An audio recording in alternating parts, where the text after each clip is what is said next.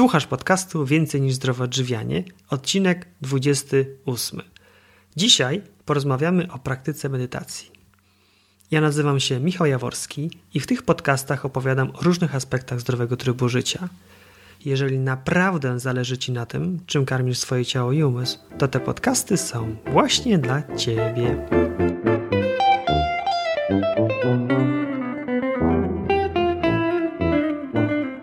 Witam Cię serdecznie w 28 odcinku podcastu na blogu Więcej niż zdrowe odżywianie. Przyznam się od razu, że medytacja, odkąd pamiętam, zawsze mnie intrygowała. Owiana tajemniczością, jakimś takim mistycyzmem. Aby uszknąć choć rąbka tej tajemnicy, postanowiłem zaprosić do rozmowy kogoś, kto nie tylko wie, jak praktykować medytację, ale również ma wieloletnie doświadczenie w jej nauczaniu. Gościem dzisiejszego odcinka jest Maciej Wielobub i będziemy rozmawiać właśnie o medytacji. Zanim zaproszę Cię do wysłuchania rozmowy z Maćkiem, przekażę dwie informacje. Pierwsza. Notatki do tego odcinka podcastu wraz z kompletnym transkryptem odbytej rozmowy znajdziesz pod bezpośrednim linkiem www.więcejniżzdroweodżywianie.pl ukośnik 028 pisanym bez polskich liter i bez spacji. Druga, na końcu podcastu zaproszę Cię do konkursu, w którym będzie można wygrać książkę Medytacja w życiu codziennym autorstwa Maćka Wielobuba, mojego dzisiejszego rozmówcy. Zapraszam do wysłuchania. Cześć Maciek. Cześć Michał. Przedstaw się proszę słuchaczom mojego podcastu, kim jesteś i czym się interesujesz. Witam wszystkich bardzo serdecznie. Nazywam się Maciek Wielobub. Generalnie zajmuję się nauczaniem jogi i medytacji prowadzę warsztaty w zasadzie w całej Polsce. Czasami też coś zdarza mi się uczyć za granicą z żoną i naprawdę bardzo fajnym zespołem prowadzę szkołę jogi w Krakowie. I też y, można powiedzieć, że prowadzę i opiekuję się y, kilkoma centrami medytacji w różnych miejscach. I w zasadzie mm, zarówno jogą, jak i medytacją się tak mniej więcej od y, ponad 21 lat zajmuję przynajmniej w taki sposób y, świadomy. Wcześniej się stykałem, ale tak powiedzmy mniej świadomie, a w tym 94 roku się y, zarówno jakby z taką formą pracy jak asany jogi zetknąłem po raz pierwszy. Pierwszy raz byłem na zajęciach takich i y, też poznałem wtedy mojego nauczyciela medytacji i wtedy w taki sposób świadomy jakby zacząłem się tym zajmować. 21 lat to szmat czasu. Gratuluję. No jest, jest to kawałek czasu, ale też oczywiście trzeba pamiętać, że, że to nie tak, że cały czas byłem, że tak powiem, dobrym uczniem. Lepiej mi to szło, gorzej mi to szło. Z, z jedną miałem też różne przerwy i tam gdzieś też w międzyczasie ćwiczyłem sztuki walki. Z medytacją w sumie praktykowałem te, te 21 lat, no ale to wiadomo, że były takie momenty, w których to bardziej regularnie robiłem, a takie momenty, w których mniej, albo takie momenty, w których robiłem tak, jak się powinno, a takie momenty, w których coś tam y, w zasadzie popełniałem tam wszelkie możliwe błędy, które można było zrobić. Trochę o motywacji. Pewnie o tym troszeczkę później porozmawiamy w dalszej części podcastu, mhm. bo na pewno jest potrzebna, żeby tak y, sukcesywnie to trenować. No myślę, że jest potrzebna, i myślę, że najważniejsze w tym jest, żeby ktoś wiedział y, w zasadzie z jakiego powodu chce medytować, bo, bo to myślę, że jest taka podstawa motywacji, bo jak ta motywacja będzie motywacją taką zewnętrzną, y, no to ona szybko wygaśnie, a jak ktoś zaczyna medytować, bo jest to jakąś wartością dla niego i wie o tym, no to wtedy łatwiej motywację podtrzymać tak jak z większością rzeczy w życiu. Jeżeli tak, wiemy, tak. po co to robimy, co, jaka nagroda w cudzysłowie mhm. nas za to czeka, to dużo chętniej się tym zajmujemy. Mhm. Dobrze, a teraz może wróćmy e, do tematu. Mówimy o medytacji. Co to jest medytacja? To jest dobre pytanie i to jest takie pytanie, na które na pewno można odpowiedzieć na wiele różnych sposobów. E, ja postaram się to zrobić w sposób taki maksymalnie prosty, ale nie jest to jedynie słuszny sposób. Ja zawsze jak ktoś mnie pyta, czym jest medytacja, to się odnoszę do takiej sfery technicznej medytacji, żeby to było takie w miarę zrozumiałe. I jakbyśmy z takiej perspektywy technicznej, czy można powiedzieć psychologicznej też zdefiniowali medytację, to są to wszelkie techniki, które wychodzą od koncentracji umysłu albo od uważności. I czym jest koncentracja i czym jest uważność? Jak przyjrzymy się takim różnym stanom, które nasz umysł przyjmuje, to zauważymy, że on może być rozproszony albo nierozproszony. Jak jest rozproszony, no to jakby różne rzeczy się dzieją. Czasami jesteśmy na przykład pobudzeni, a czasami odwrotnie, jesteśmy tam senni, odpływamy, a na przykład chcemy się skupić na jakiejś pracy, czy, czy na czymś innym, czy na rozmowie z kimś. A jak jesteśmy nierozproszeni, to też są dwie możliwości. Możemy, że tak powiem, zogniskować naszą uwagę, skupić ją na jednym obiekcie, czy na przykład skupić wzrok na Y, na kimś i, i, skupić się na tej osobie, tak, w takich, y, mówiąc w takich codziennych rzeczach, a na przykład w medytacji skupić się na jakiejś wizualizacji, czy na jakiejś myśli powtarzanej w myślach, na przykład wraz z oddechem. I tutaj jakby całą uwagę ogniskujemy na jednym obiekcie, czy jest to obiekt y, materialny, czy, czy powiedzmy taki niematerialny, jakiś na przykład wyobrażony. W uważności jest troszkę inaczej. Tam też jakby nie rozpraszamy naszej uwagi, ale tak jakby tą, tą wiązkę uwagi, którą poprzednio staraliśmy się jak najbardziej skupić, tutaj staramy się rozlać po całym naszym doświadczeniu albo jakieś istotne jego części. Czy na przykład są takie medytacje, w których się skupiamy na pracy z jakimś doświadczeniem zmysłowym, więc na przykład wtedy skupiamy się powiedzmy na doświadczeniu wzrokowym czy słuchowym y, i tak dalej. Więc y, można powiedzieć, że y, właśnie te techniki, które wychodzą od koncentracji i uważności, moglibyśmy określić jako medytacja. Przy musimy pamiętać jednej rzeczy, że medytacja zawsze występuje w takim troszkę szerszym kontekście, czyli że to nie jest tak, że sama, samo skupienie się na czymś jakby będzie dawało jakieś takie efekty, które czasami ktoś może przeczytać w jakichś na przykład tradycyjnych tekstach, że ta medytacja przetransformuje jego życie.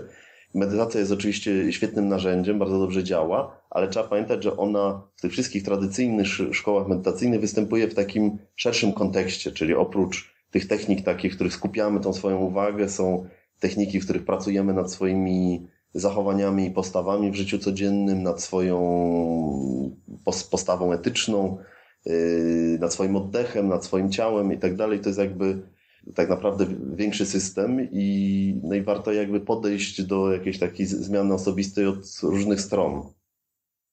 Z tego, co mówisz, to koncentracja to naprawdę jest szerokie zagadnienie, bo wyszedłeś od takich dwóch technik, od koncentracji i uważności, ale teraz już mówimy o, o, o jakimś ćwiczeniu ciała uh -huh, i, uh -huh. i umysłu. Także to tak naprawdę szerokie zagadnienie. Jest to zagadnienie dosyć szerokie. Y, można powiedzieć, że te techniki takie stricte medytacyjne są taką esencją tych y, różnych tradycyjnych szkół medytacyjnych, czy to indyjskich, czy tybetańskich, czy, czy bliskowschodnich, czy nawet jakieś gdzieś tam z bliższego nam kręgu kulturowego. Ale w zasadzie w prawie każdej ścieżce medytacyjnej, przynajmniej w tych tradycyjnych, y, występuje i jakaś tam forma pracy z ciałem, która służy z jednej strony temu, żeby pozbyć się napięcia, z drugiej strony temu, żeby przygotować ciało do, do siedzenia w tej medytacji, bo to też jest pewne wyzwanie, na przykład jak ktoś by chciał y, trochę dłużej siedzieć, się okazuje, że to nie jest takie proste i nie skupiać się na jakichś takich nieprzyjemnych wrażeniach z ciała wtedy. I prawie y, każda szkoła medytacyjna zawiera, czy, czy może nawet nie prawie, każda szkoła medytacyjna zawiera pewnego rodzaju praktyki etyczne, które z jednej strony można potraktować właśnie jako praktyki etyczne, a z drugiej strony są to praktyki, w których my pracujemy nad tym, żeby zmienić pewne postawy i zachowania w życiu codziennym, żeby one były bardziej y, zgodne z naszymi wartościami, ale też bardziej skuteczne, powiedzmy, psychologicznie.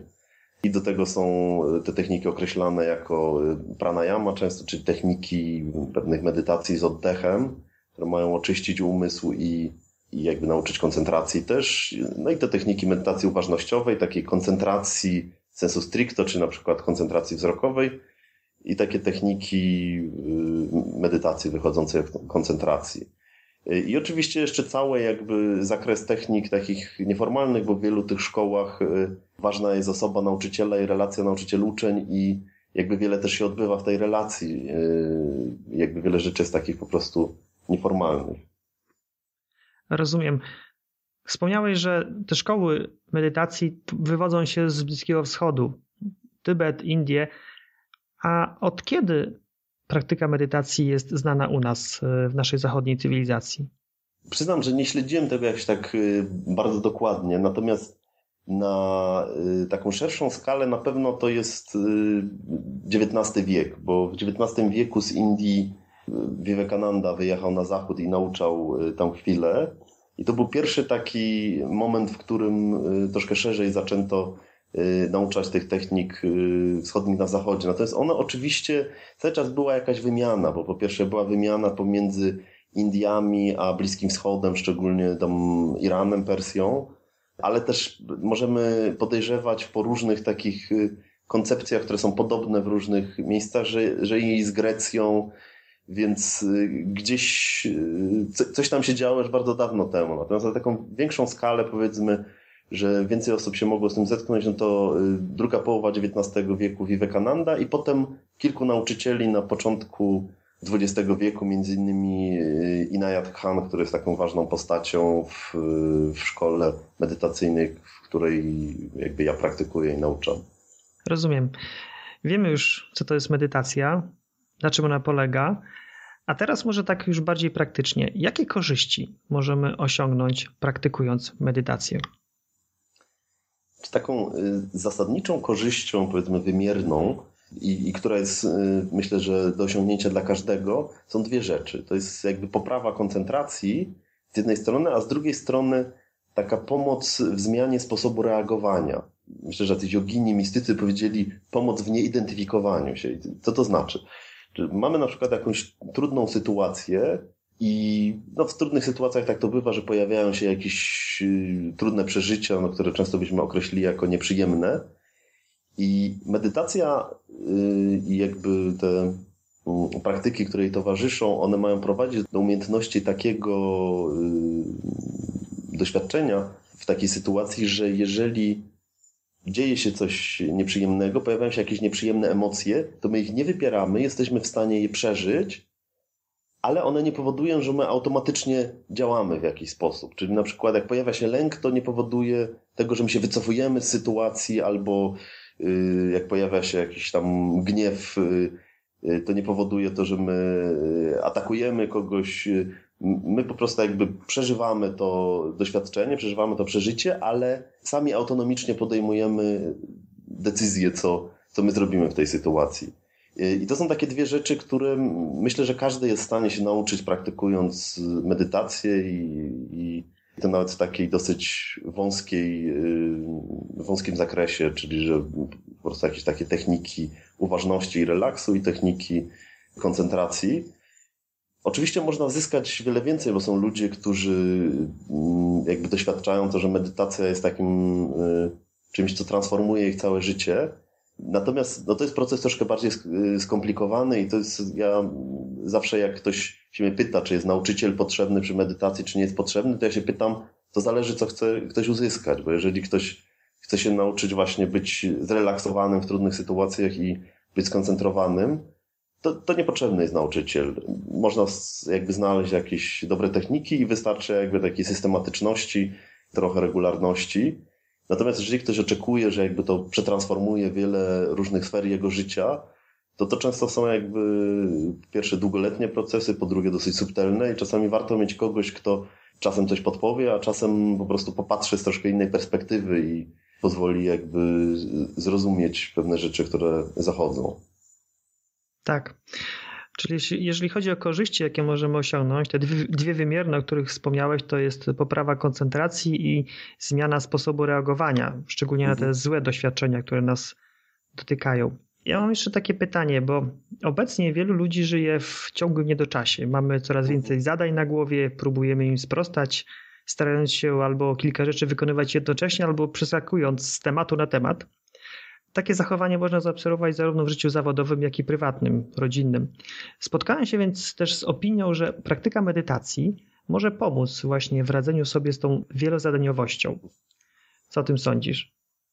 Hmm. To znaczy, praktyka medytacji na pewno zachęca trochę do skupienia na, na jednym zadaniu naraz, więc Nie wiem, czy jakby pomaga w taki sposób bezpośredni. Natomiast na pewno w jakiś sposób to funkcjonuje, bo mój nauczyciel jest takim przykładem osoby, która zawodowo musiała funkcjonować tak wielozadaniowo, bo oprócz tego, że jest jakby dosyć znaną osobą jako nauczyciel medytacji, to jest dosyć znanym ekonomistą y, i, i faktycznie był taki praktykującym ekonomistą y, i, i pracował na uczelni i tam łącznie z jakimś pełnieniem dosyć młodo funkcji rektorskiej, ale też był ministrem finansów Holandii dwukrotnie, był szefem Międzynarodowego Funduszu Walutowego, prezesem jakichś tam banków, więc jakby był aktywną osobą Y, I jak z nim rozmawiałem, to on zawsze mówił, że jemu y, bardzo pomagało to, że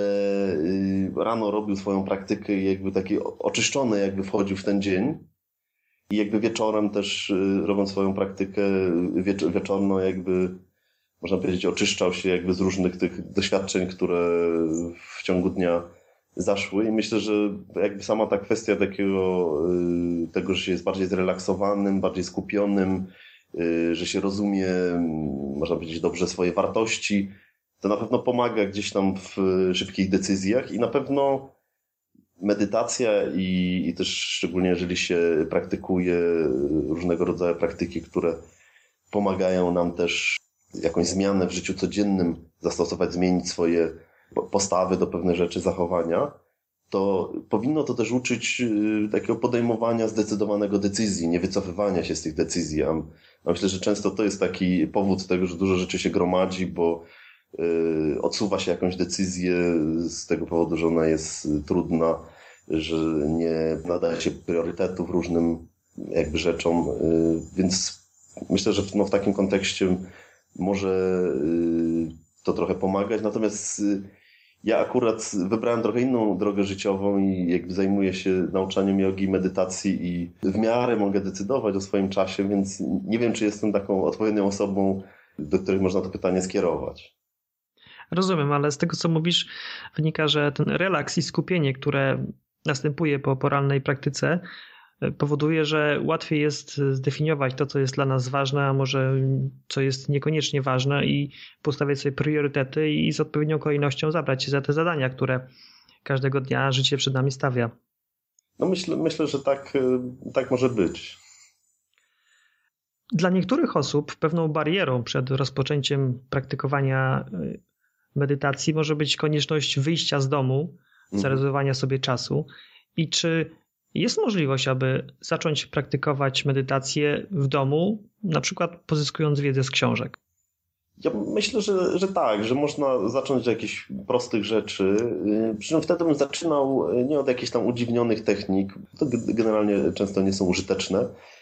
Natomiast zacząć od jakiejś prostej rzeczy, czyli na przykład y, ćwiczenia koncentracji. W wielu szkołach medytacyjnych pracę taką koncentracyjną zaczynało się od takiego ćwiczenia, że się 5 czy 10 minut wpatrywało w przedmiot i starało się utrzymać wzrok i, i umysł też skupiony na tym przedmiocie, bo oczywiście można na coś patrzeć, a y, myśleć o czymś zupełnie innym. Myślę, że prawie każdy miał takie doświadczenie, że patrzył na kogoś i myślał o czymś innym, albo, y, albo że z kimś rozmawiał, a, a ten ktoś myślał o czymś innym. Więc tutaj chodzi o to w tym ćwiczeniu, żeby skupić wzrok na przykład na jakimś przedmiocie, powiedzmy na, na przykład na kubeczku jakimś filiżance, utrzymywać go y, przez tam powiedzmy 5-10 minut i potem zamknąć oczy i spróbować go zwizualizować. I to było takie ćwiczenie, które często stosowano w wielu szkołach medytacyjnych na początek. Więc myślę, że na przykład 5-10 minut właśnie takiego skupienia y, to jest dobry początek. Albo 5-10 minut takiego stanu relaksu, że się kładziemy albo siadamy i zamykamy sobie oczy i nie staramy się odcinać od żadnych wrażeń, ale też nie, nie produkujemy, że tak powiem, żadnych wrażeń. Pozwalamy sobie przeżywać wszystko, co do nas przychodzi, y, nie oceniając i nie nazywając tego. I to jest jakby świetne ćwiczenie. Jeżeli ktoś tam będzie miał, to robił 5-10 minut codziennie, to naprawdę zmienia to y, sposób funkcjonowania i warto zacząć od takiej właśnie mm, takiego krótkiego czasu, bo jak się to robi 5-10 minut, to w zasadzie trudno mieć jakieś wymówki, że się nie miało czasu, a ta powtarzalność, że się ten każdego dnia przez tam 365 dni w roku powtarza po to 5-10 minut, to naprawdę dużo daje. Więc myślę, że spokojnie można sobie zacząć od takich prostych technik albo jakiegoś prostego ćwiczenia oddechowego. Ważne, że sobie wybrać taką porę, w której się nie trzeba spieszyć, w której się nie zasypia jeszcze albo y, dopiero się wstało i przez to się zasypia i w której w miarę możliwości jest takie yy, ograniczone to, że inni nam będą przeszkadzać. Natomiast oczywiście też nie starajmy się szukać takiego czasu, yy, w którym jest cisza absolutna, bo to prawie nigdy nie następuje, a w miastach nigdy. Mówiłeś o tych dwóch ćwiczeniach. Przypomniało mi się ćwiczenie, które ja wykonywałem kilka miesięcy temu. Nie związane z medytacją, ale bardzo podobne. To było ćwiczenie, którego celem było właśnie wyciszenie umysłu rano po wstaniu, po to, żeby jakoś przygotować się na nadchodzący dzień. I polegało na tym, że trzeba przez 15 minut siedzieć i o niczym nie myśleć. I to jest, to jest piekielnie trudne. Mhm. I właśnie, no nie wiem, a ty powiedziałeś, że to jest ćwiczenie na początek. Właśnie jak, jak zrobić, jak znaczy, osiągnąć taki stan, żeby nie myśleć o niczym? Ja myślę, że niemyślenie o niczym nie jest dobrym pomysłem. Y, w zasadzie prawie żadna szkoła medytacyjna nie stosuje takich ćwiczeń. Jest w zasadzie tak, takich technik, które ja znam, to w którejś ze szkół tantrycznych, y, czy z takich, można powiedzieć, szkół y, jogicznych wywodzących się ze średniowiecza, praktykuje się taką technikę, w której się stara wychwytywać przerwy między myślami i je przedłużać. Ja w tej chwili nie pamiętam, jak ona się nazywa. Natomiast w większości y, szkół medytacyjnych, przynajmniej takich tradycyjnych, y, nie ćwiczy się niemyślenie. Natomiast można powiedzieć, że ćwiczy się albo takie spokojne doświadczanie tego, co tam myślimy, czujemy i tak dalej, czy jak w takim właśnie doświadczeniu relaksu, czyli tam my sami jakby nie generujemy wrażeń, ale pojawia się myśl, czy pojawia się emocja, pozwalamy sobie ją doświadczyć, pozwalamy sobie ją przeżyć nie wypieramy jej, nie wzmacniamy, nie oceniamy i nie nazywamy i tyle. Ale nie staramy się jej pozbyć. I to jest jakby jedna opcja, a druga opcja to jest, że jakby skupiamy umysł na jednym przedmiocie, czy na rzeczywistym przedmiocie, czy na jednej myśli. I te techniki bardziej idą w takim kierunku niż takiego jakby całkowitego wyłączenia myśli, bo to jest bardzo trudne i często wywołuje efekt odwrotny, że ktoś próbuje nie myśleć i wszelkie możliwe myśli mu przychodzą do głowy. Dokładnie tak. Łatwiej jest jakby sobie powiedzieć, żeby się na czymś konkretnym skupić. I to jakby mogą być różne rzeczy, na przykład taką jeszcze fajną, użyteczną, prostą i taką neutralną światopoglądowo, że tak powiem, y, techniką dla każdego jest na przykład, że sobie usiąść i z każdym wdechem powtarzać w myślach wdech, a z każdym wydechem powtarzać w myślach wydech. I to jest bardzo prosta technika, którą prawie wszędzie sobie można zastosować. Ten umysł jest już jakby przykuty z jednej strony do tego doświadczenia wdechu i wydechu, a z drugiej strony do tego, co sobie powtarzamy w myślach jako takiego przedmiotu koncentracji. Rozumiem. Czy te dwie techniki, właściwie trzy, których wspomniałeś, to pierwsza to jest takie spokojne doświadczanie tego, co przychodzi, mhm. bez nazywania, bez wzmacniania, osłabiania, a drugie to jest skupienie umysłu na jakimś przedmiocie lub na jakiejś myśli. Mhm. O tym już troszeczkę wspomniałeś, natomiast chciałbym jeszcze dopytać, do jakich elementów praktykowania medytacji potrzebny jest nauczyciel? Taka relacja mistrz-uczeń. A które rzeczy możemy robić samodzielnie? Ja myślę, że to nawet y, nie jest kwestia samych elementów, chociaż oczywiście są takie szkoły medytacyjne, które w ogóle jakby nie dopuszczą kogoś do y, pewnych praktyk, jeżeli nie został prowadzony przez nauczyciela. Natomiast z takiej szerszej perspektywy to moim zdaniem y, co innego decyduje. Bardziej decyduje to, czego ktoś oczekuje po tej medytacji. Czy ktoś oczekuje jakby takiej zmiany na poziomie doświadczenia psychologicznego, czy oczekuje też y, jakby takiego doświadczenia, można powiedzieć, egzystencjalnego, metafizycznego. Y, bo, bo tak naprawdę medytacja może mieć te, czy w zasadzie ma te dwie strony, taką stronę psychologiczną, czyli różnego rodzaju techniki, które jakby działają na różne rzeczy i można powiedzieć, że w pewien sposób je regulują, oczyszczają ten umysł i tak dalej. I ta strona metafizyczna, która można powiedzieć taki pewien duch stojący za tą praktyką. I myślę, że jeżeli ktoś chce wchodzić w tą stronę metafizyczną, to jakby warto, żeby ktoś go wspierał w tym, Y, ewentualnie, jeżeli generalnie jest taką ktoś osobą, że wymaga takiego wsparcia psychologicznego, bo jakby przechodzi tam przez trudne sytuacje i nawet jakby w takich prostszych technikach jakby dobrze by było, żeby czasem usłyszał, czy pewne rzeczy są jakby normalne w tej sytuacji, które ktoś czuje, czy, czy raczej jakby należałoby się temu mocniej przyjrzeć. Więc ja generalnie bardziej bym to jakby podzielił y, nauczyciel bez nauczyciela, zależnie od tego, jak, jaki kto ma cel w tej praktyce, czy z, czy z jakiego powodu zaczął praktykować, bo czasami jak się kogoś zapyta na pewnym etapie, po co medytuje, no to on powie, że w tej chwili to w zasadzie no, medytuje, bo medytuje. Ale, y, ale zawsze można zapytać, dlaczego ktoś zaczął medytować, co spowodowało, że zaczął medytować. Myślę, że y, ten powód decyduje. Rozumiem. Już 21 lat praktykujesz medytację. Mhm. Zapewne miałeś wielu uczniów. Nadal masz. Jakie jest największe wyzwanie dla osób, które rozpoczynają medytowanie? Myślę, że chyba największym wyzwaniem y, w ogóle dla osób medytujących jest y, jakby taka systematyczność i wytrwałość. I, i to jest chyba taki naj, największy problem, bo często się zaczyna i ma się dużo entuzjazmu na początku, albo zaczyna się i, i, się czuje, że w jakiś sposób się zmieniliśmy, reagujemy troszkę inaczej i z tego powodu mamy entuzjazm, ale tak naprawdę, żeby tą y, praktykę utrzymać na jakby wiele lat i, i utrzymać w tych czasach, w których trudniej jest to utrzymać łatwiej jest to utrzymać, to potrzeba tej wytrwałości, cierpliwości, Y, systematyczności i, i to jest chyba najtrudniejsza rzecz tak naprawdę, bo sama medytacja nie jest taka trudna. W zasadzie technicznie jest to proste, po prostu na, na czymś skupiamy uwagę, jakby zależnie od techniki na jakby mniej lub bardziej skomplikowanych rzeczach. Natomiast ta rzecz najbardziej trudna to, to ta wytrwałość i systematyczność moim zdaniem. Jak sobie radzić z tym wyzwaniami? Ja myślę, że tu jest właśnie najważniejsze, żeby wiedzieć, y, dlaczego się zaczęło medytować. No i też, żeby wiedzieć, czy to jest dla nas ważne, czy to jest taki, nie wiem, eksperyment z ciekawości.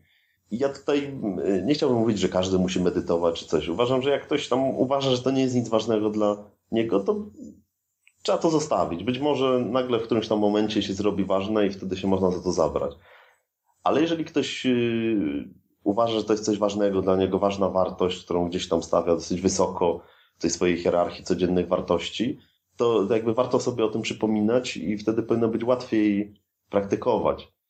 Czasami przy tym, żeby jakby tą systematyczność yy, utrzymać, to jakby ten nauczyciel też jest pomocny, bo z jednej strony tam czasem wspiera w tych trudniejszych momentach, yy, a z drugiej strony czasami proponuje jakąś tam technikę pracy. Czasami jak na przykład ktoś się do mnie zwracał, że tam medytuje już wiele lat i tak na początku jakoś dobrze się z tym czuł, a potem yy, nie widział żadnych efektów. Ja się na przykład pytałem, jak medytuję, to byłaby taka technika, której ja bym nie dał, bo, bo to była technika na przykład frustrująca dla kogoś, bo ktoś się na przykład starał się nie myśleć i no już tam stara się nie myśleć trzy lata i, i ani razu mu nie wyszło. No i to niewątpliwie jest frustrujące. A jakby na przykład starał się skupić umysł na powtarzaniu sobie wdech, wydech, to, to ten umysł by się uspokoił, bo by był skoncentrowany tylko na tym. Oczywiście to nie jest tak, że od razu się by uspokoił, czy że y, zawsze, że są te trudniejsze łatwiejsze dni, ale na takiej szerszej perspektywie czasowej by było wyraźnie widać, że zmienia się ta koncentracja, zmienia się ten sposób doświadczania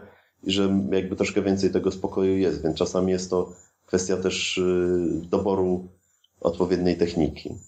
Czyli w kontekście tych wyzwań z systematycznością dobrze jest się poradzić osoby doświadczonej, nauczyciela. Czasami, czasami mo, mo, może być jakby warto się poradzić, ewentualnie jakby ta, jakieś osoby, która można powiedzieć tak w cudzysłowie odniosła jakby sukces w tym, y, czego y, jakby co, co my robimy, czyli, czyli w tym medytowaniu i tutaj też warto powiedzieć, bo wiele osób, y, mam wrażenie, w, na zachodzie jakby boi się tej relacji nauczyciel-uczeń, y, bo postrzega jako taką relację wiążącą, ale ona tak naprawdę w większości szkół, może poza szkołami y, tybetańskimi, indyjskimi, tantry, to, to jest to taka relacja, w której tak naprawdę jest dużo samodzielności i ta relacja dąży do coraz większej samodzielności ucznia, nie, nie odwrotnie.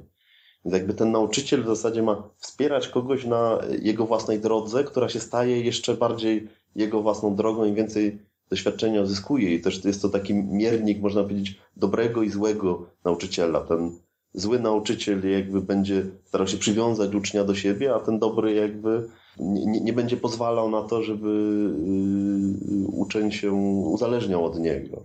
Jak opowiadałeś o tej relacji uczeń-nauczyciel, to mi się skojarzyło to z, szczególnie jak mówiłeś o tym, że dobry nauczyciel to taki, który tak prowadzi ucznia, aby on stawał się coraz bardziej niezależny. Mhm. To mi się skojarzyło z taką najbardziej chyba bliską nam relacją rodzic-dziecko. Na początku dziecko jest bardzo zależne, mhm. no i teraz można w dwojaki sposób go wychować. Albo wychować tak, że cały czas się dziecku jakoś pomaga, albo dziecko staje się samodzielne w pewnym momencie. Tak, myślę, że to można na, na wiele relacji przenieść, na pewno na tą relację rodzicielską i myślę, że też na relację jakąś w ogóle nauczyciela jakąkolwiek, nie tylko medytacji, czy tam w szkole, na uczelni, mentora, a myślę, że też jak najbardziej terapeutów jakby w procesie tam psychoterapii. Tak. Maciek, mam teraz dla Ciebie pytanie troszeczkę inne. Mhm. Czy i jeżeli tak, to co medytacja ma wspólnego ze zdrowym trybem życia? Ja myślę, że medytacja jest takim elementem zdrowego trybu życia, bo można powiedzieć z pewnej e, perspektywy, że jest pewna higiena, którą, e, czy, czy, jakby czy zdrowy tryb życia związany z naszym ciałem, a medytacja jest jakby w pewnym sensie tego odpowiednikiem dla, dla umysłu. Oczywiście jest to taki rozdział trochę e, sztuczny, że ja tu rozdzielam to, to ciało i umysł, bo my prawdopodobnie wszyscy wiemy, że y, to, co jemy na przykład też wpływa na nasz umysł, czy y, sporty, które uprawiamy i tak dalej, i tak dalej, albo to, że nie uprawiamy sportów, a, a medytacja oczywiście też w pewien sposób będzie wpływać na nasze ciało, na przykład sprawiać, że ono będzie bardziej rozluźnione, że mniej będzie jakby y, stres kumulować i tak dalej. Ale myślę, że można by też na nią spojrzeć z takiej perspektywy, że jest to taki element, myślę, dosyć ważny zdrowego stylu życia. A w swojej praktyce, czy spotkałeś się z sytuacjami, jeżeli tak, czy one są częste, że osoby, które zaczęły praktykować medytację, czyli z tego co mówisz, jakby pracę nad swoim umysłem, w jakiejś perspektywie czasowej rozciągnęło się to na inne obszary, na przykład na te fizyczne, że zaczęli bardziej zwracać uwagę na to, co jedzą, jak często wykonują aktywność fizyczną, jakby, że bardziej zaczęli dbać o swoje ciało. Czy takie przypadki miały miejsce? Tak, tak. To się zdarza, natomiast yy, mówię to tak lekko niepewnie, ponieważ czasami trudno to oddzielić, czy ktoś interesuje się medytacją, bo w ogóle się interesuje tego typu rzeczami, typu zdrowe odżywianie, typu yy, zadbanie jakoś o siebie, czy, czy interesuje się tamtymi rzeczami, bo się yy, zainteresował medytacją, więc trudno jest y, oddzielić, co jest przyczyną, tak. a co skutkiem, ale jakby wiele osób, y, wydaje mi się, że przez tą medytację rozumiesz, że jakby ta harmonia nie może dotyczyć tylko umysłu, tylko trzeba się zająć też w pewien sposób swoim ciałem i, i potraktować wielostronnie y, i zaczyna się interesować jakimś tam żywieniem, ale myślę, że w drugą stronę też to działa, że ktoś y, y, na przykład uprawia jakiś sport albo jakby zmienia sposób odżywiania i, i też jakby kieruje swoją uwagę przez to docelowo w stronę medytacji, bo jakby odkrywa, że, że to jest jeszcze jakiś tam element, którego mu brakuje. Więc myślę, że to działa w jedną i drugą stronę. Czy ciebie praktykowanie medytacji w jakiś sposób zmieniło? Y, no myślę, że mnie zmieniło. To myślę, że najlepsze pytanie byłoby do, do mojej żony, jak ona postrzega tam wiem, moją zmianę przez ten czas, który się znamy, bo, bo my się już znamy y, ponad 15 lat. Y, więc myślę, że mogłaby ocenić z tej perspektywy jakąś moją zmianę, ale dla mnie na pewno zmieniło to, że jakby inaczej wchodzę w relacje z ludźmi, jestem na przykład w stanie szukać takiego zrozumienia w, w poglądach zupełnie innych od moich, czy wręcz przeciwnych, że czuję się bardziej zrelaksowany i to się przekłada jakby na różne rzeczy, że jestem w stanie jakby za, zapanować y, nad tym, jak się pojawiają jakieś na przykład trudne emocje, czy pojawia się na przykład gniew, bo coś się zdarzyło takiego, mm, co, co się nie powinno niby zdarzyć. Zmieniła się na pewno koncentracja. Wydaje mi się, że też to dosyć y, wpłynęło na, na pamięć, też ta jakby zmiana w aspekcie koncentracji. I też mam takie poczucie, oczywiście to trudno oddzielić, czy to jest w ogóle taki proces dojrzewania, który by zaszedł w ciągu tych iluś lat, tak czy tak, czy to jest związane z medytacją, ale mam wrażenie, że też y, taki widoczny sposób wpłynęła na to, że mm, dobrze wiem, co jest jakby istotnymi wartościami dla mnie i, i odnośnie do tego podejmuję decyzje. Tak. Chciałbym Maciek na koniec już taką część krótko praktyczną zrobić. E, taki króciutki poradnik dla kogoś, kto chciałby zacząć medytowanie. Jakaś jedna wybrana technika, najprostsza, tak żeby osoba dysponująca 5-10 minut i gdyby chciała spróbować, to żeby wiedziała od czego zacząć. Ja myślę, że taka najprostsza technika na początek to było to, co już wymieniałem wcześniej, czyli to, żeby sobie usiąść i, w myślach powtarzać na każdym wdechu wdech, a na każdym wydechu wydech. Przy czym y, jedna rzecz, że warto sobie jakby usiąść, dać taką przynajmniej minutkę na to, żeby się odrobinę wyciszyć, trochę się jakby oddzielić od tego, się przyszło, żeby nie wpadać w biegu nie zaczynać od razu.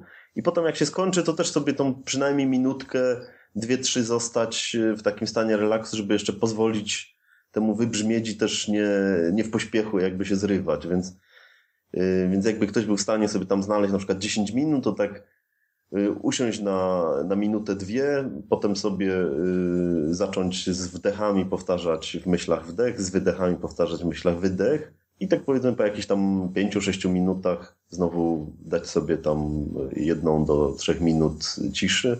I to, co jest istotne, to, to żeby to kontynuować. Nieważne, że tam 5 minut czy 10 minut, istotne, żeby kontynuować to codziennie, najlepiej o podobnej porze. To będzie y, pomocne bardzo na początku, że się y, o podobnej porze praktykuje to. I ty mówisz rano, i to jest bardzo dobra pora, ale myślę, że każdy sobie musi ocenić, która pora w ciągu dnia jest najlepsza dla niego, bo czasami ktoś rano ma jakiś straszny bieg, bo y, nie chce stawać jakieś bardzo wcześnie, na przykład y, dzieci do szkoły, y, sam do pracy i tak dalej, więc może dla kogoś będzie lepiej wieczorem, z kolei inni tam wieczorem już odpływają od godziny tam, nie wiem, ósmej czy dziewiątej, jakby siedli i tam próbowali się skupić na oddechu, to by odpłynęli dosyć szybko.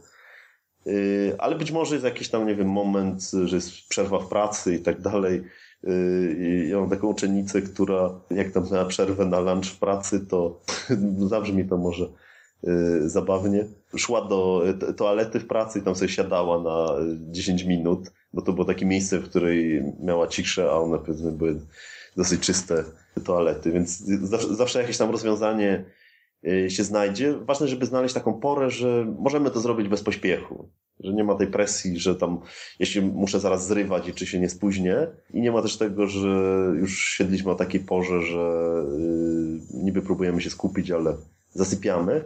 I to, co jest istotne, żeby się nie zniechęcać na początku, bo niektórzy się zniechęcają, że nie są super skoncentrowani na początku, a trzeba pamiętać, że koncentracja i relaks to jest taka sama umiejętność jak każda inna i jak ktoś się uczy języka, to nie oczekuje od siebie, że od razu zacznie mówić na poziomie native speakera, więc tutaj trzeba pamiętać, że też sobie trzeba dać troszkę e, czasu, żeby ta umiejętność się wykształciła, więc e, tam siedzimy, powtarzamy sobie na przykład to wdech, wydech w myślach, i nagle się orientujemy, że myślimy tam o czymś innym, to bez emocjonowania się, bez jakiegoś poczucia winy, po prostu wracamy do tej zasadniczej instrukcji. Po jakim czasie, jakich efektów możemy się spodziewać, gdy będziemy tak regularnie, codziennie praktykować?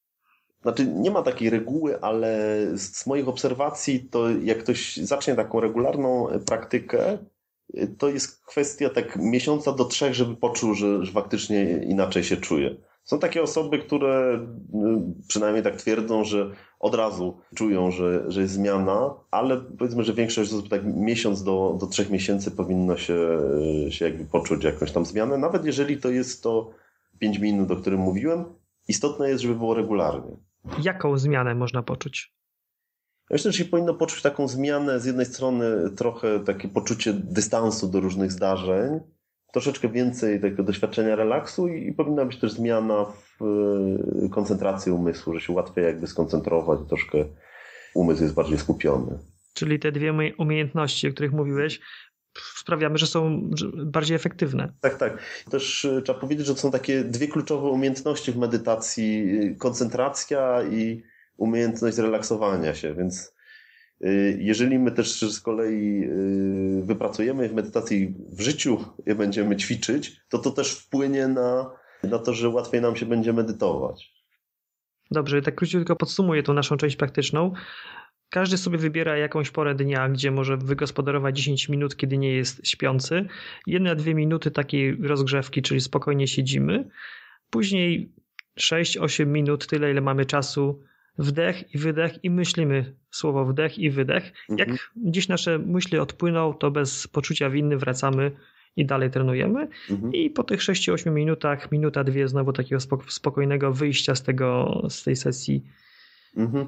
medytacyjnej.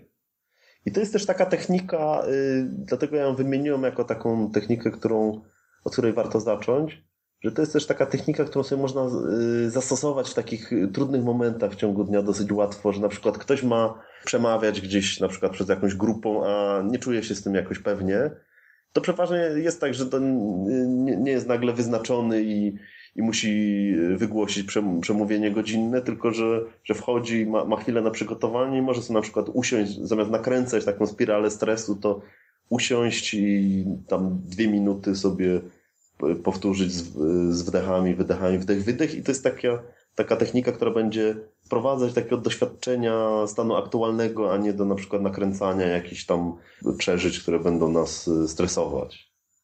Fantastycznie. Ja muszę koniecznie spróbować. Zachęciłeś mnie. to cieszę się. Dobrze. Y, Maciek, bardzo Ci dziękuję za wywiad. Tak już y, na koniec jakieś takie słowo pożegnalne, taka jakaś złota myśl dotycząca medytacji. Co byś powiedział? nie, nie, nie wiem, czy jestem jakąś osobą, która y, tworzy złote myśli.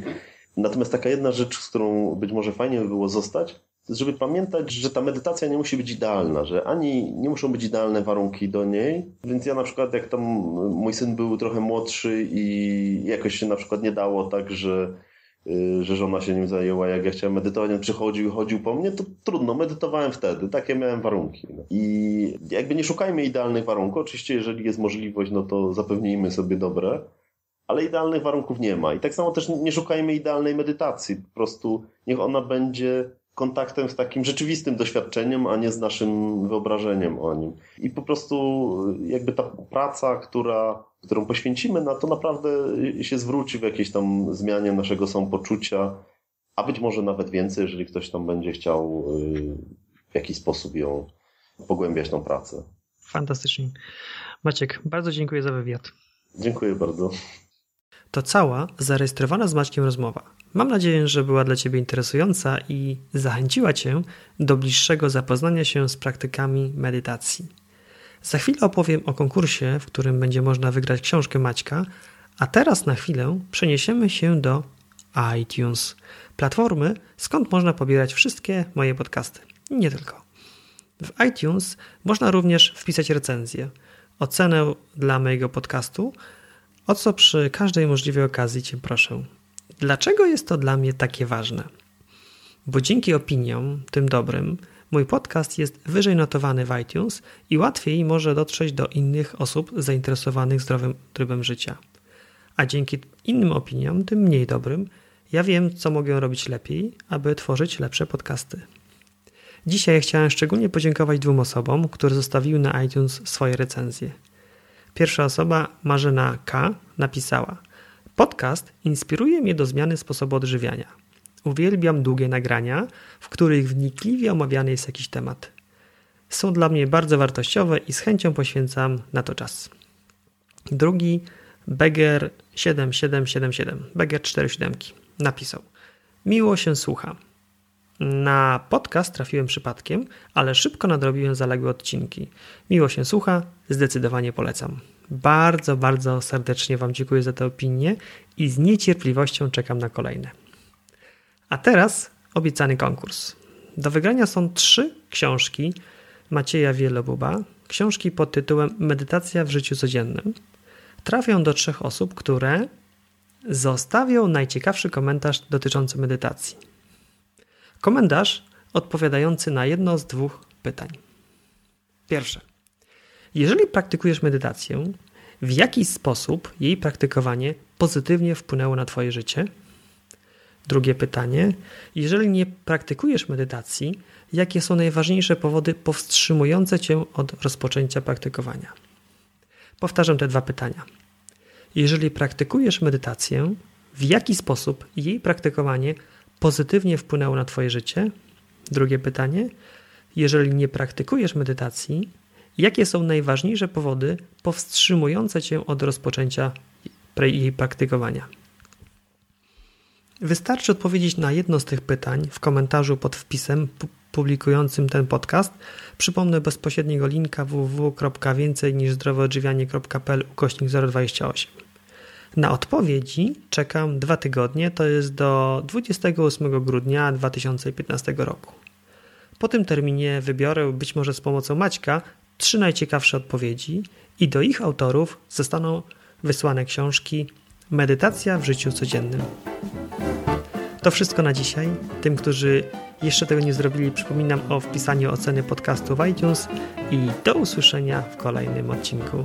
Cześć!